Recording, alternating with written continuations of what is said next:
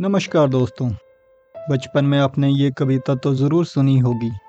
मछली जल की रानी है और जीवन उसका पानी है। जैसे मछली के लिए पानी ज़रूरी है, वैसे ही हर जीव जंतु के लिए भी। पर आज मनुष्य जिस तरह से पानी को दूषित कर रहा है, वो दिन दूर नहीं, जब यही प्रदूषण मनुष्य के पतन का कारण भी बन सकता है। वैसे तो हमारी पृथ्वी का 70 प्रतिशत से अधिक हिस्सा पानी से ढका हुआ है। जिसमें से तीन प्रतिशत पानी ही ताज़ा है। और इस तीन प्रतिशत में से भी दो तिहाई जमे हुए ग्लेशियर मतलब बर्फ़ के रूप में है। सीधा कहें कि हम मनुष्य के लिए उपलब्ध नहीं हैं तो ठीक होगा। मानव के लिए पृथ्वी में केवल 0.7 प्रतिशत पानी ही इस्तेमाल के लिए उपलब्ध है। क्यों चौंक गए ना?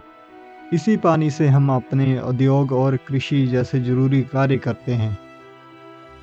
यूएन के अनुसार 2025 में एक दशमलव आठ बिलियन लोग पानी की कमी का सामना करना पड़ सकता है। मतलब दुनिया की दो तिहाई आबादी। है ना ये डराने वाली बात? इतिहास में पहली बार दुनिया की आधी से अधिक आबादी शहरों में रह रही है। आगे जाके 2050 तक लगभग छः दशमलव चार बिलियन लोग शहर में रह रहे होंगे।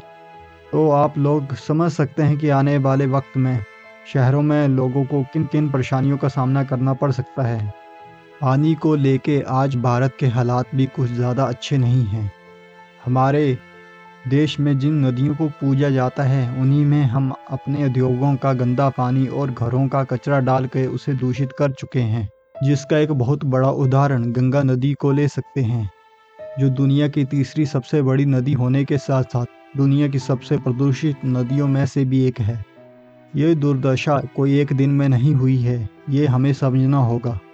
आज हर साल एक दशमलव दो बिलियन पाउंड प्लास्टिक बेशर्मों की तरह गंगा नदी में फेंक दिया जाता है।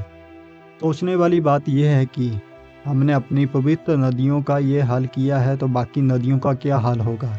ये सोचकर ही डर लगता है। 2018 की नीति आयोग की इस रिपोर्ट में कहा गया है कि 600 मिलियन लोग मतलब भारत की आधी से ज़्यादा आबादी आज जल संकट का सामना कर रही है। आज भारत दुनिया का सबसे बड़ा देश भू जल निकालने वाला बन गया है, जिसमें से कुल भूमि का 25 प्रतिशत हिस्सा है। आज भारत अपने इतिहास के सबसे खराब जल संकट से पीड़ित है। और हम इस तरह से बैठे हैं कि सब चंगा है। आज हमारे देश में 21 प्रतिशत से अधिक बीमारियाँ पानी से संबंधित हैं, जिसमें से भारत में हर साल लगभग दो लाख लोगों की मृत्यु हो जाती है। जो आप इस रिपोर्ट में देख सकते हैं। भारत में कुछ ऐसे शहर भी हैं, जहाँ आज पानी को लेकर काफ़ी गंभीर समस्या पैदा हो गई है, जिसमें से हैं बेंगलोर, दिल्ली, कोलकाता, मुंबई जैसे शहर हैं। इससे हम भारत के गाँव की समस्या का अंदाज़ा भी लगा सकते हैं कि वहाँ पे लोगों को पानी को लेकर किन किन समस्याओं का सामना करना पड़ रहा होगा, क्योंकि शहरों को हम विकास के साथ जोड़ते हैं।